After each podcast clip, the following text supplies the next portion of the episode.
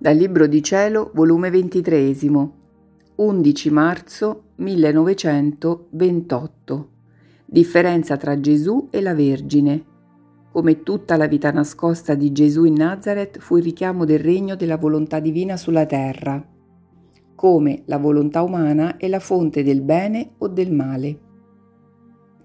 Stavo pensando che differenza passa tra la Vergine Santa ed il mio amabile Gesù stando che in tutti e due il volere divino teneva la sua vita, il suo pieno dominio, il suo regno, ed il mio dolce Gesù, muovendosi nel mio interno, mi ha detto, Figlia mia, tra me e la Regina Celeste una era la volontà che ci animava, una la vita, però tra lei e me passava questa differenza.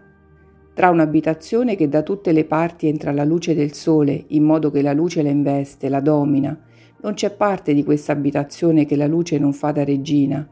Quindi essa è preda della luce, riceve sempre luce e cresce sotto l'influsso della luce. Invece un'altra abitazione possiede dentro di essa stessa la sfera del sole. Quindi la sorgente della luce non la riceve da fuori, ma la possiede dentro. Non c'è differenza tra l'una e l'altra?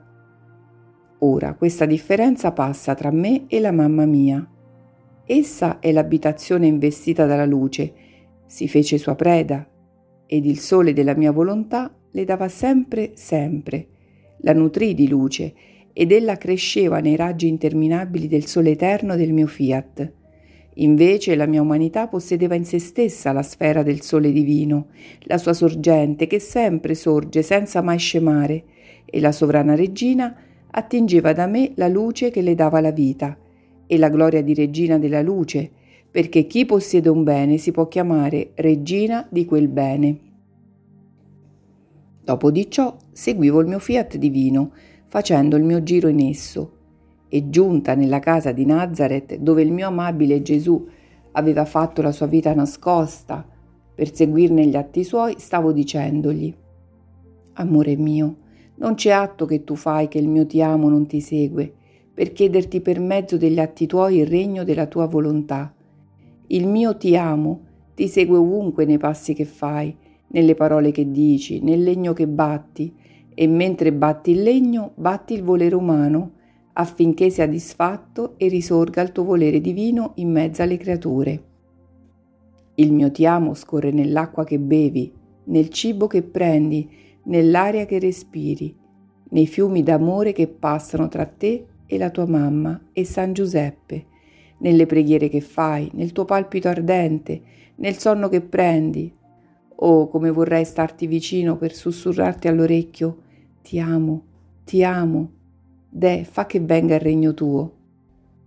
Ora, mentre avrei voluto che il mio ti amo facesse corona a tutti gli atti di Gesù, si è mosso nel mio interno e mi ha detto, Figlia mia, tutta la mia vita nascosta è così lunga non fu altro che il richiamo del regno della mia volontà divina sulla terra. Volli rifare in me tutti gli atti che dovevano fare le creature in essa, per poi porgerli a loro, e lo volli fare insieme con la mamma mia, la volli sempre insieme nella mia vita nascosta, per formare questo regno. Due persone avevano distrutto questo regno del mio fiat divino, Adamo ed Eva. Altre due io e l'altezza della sovrana regina dovevamo rifarlo. Sicché per primo pensai al regno della mia volontà divina, perché la volontà umana era stata la prima ad offendere la mia col sottrarsi da essa. Tutte le altre offese vennero in secondo grado, come conseguenza del primo atto. È la volontà umana la vita o la morte delle creature. La sua felicità o la sua tirannia e sventura in cui si precipita, il suo angelo buono che la mena al cielo o trasformandosi in demonio la precipita all'inferno.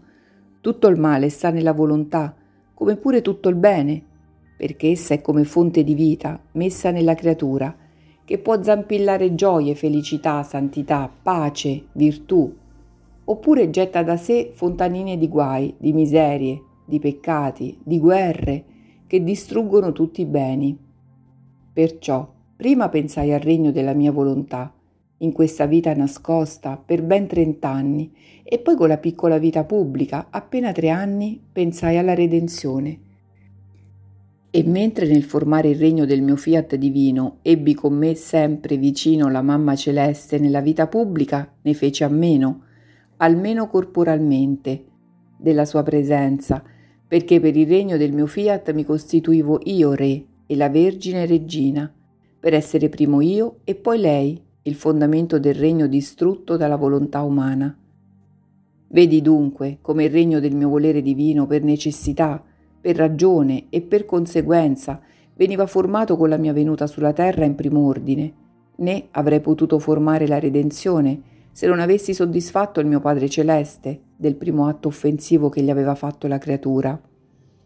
Quindi il regno della mia volontà è formato, non resta altro che farlo conoscere, e perciò non faccio altro che seguire insieme con te e porgerti gli atti miei che feci per formarlo, accompagnare gli atti tuoi perché scorra in essi il fondamento dei miei.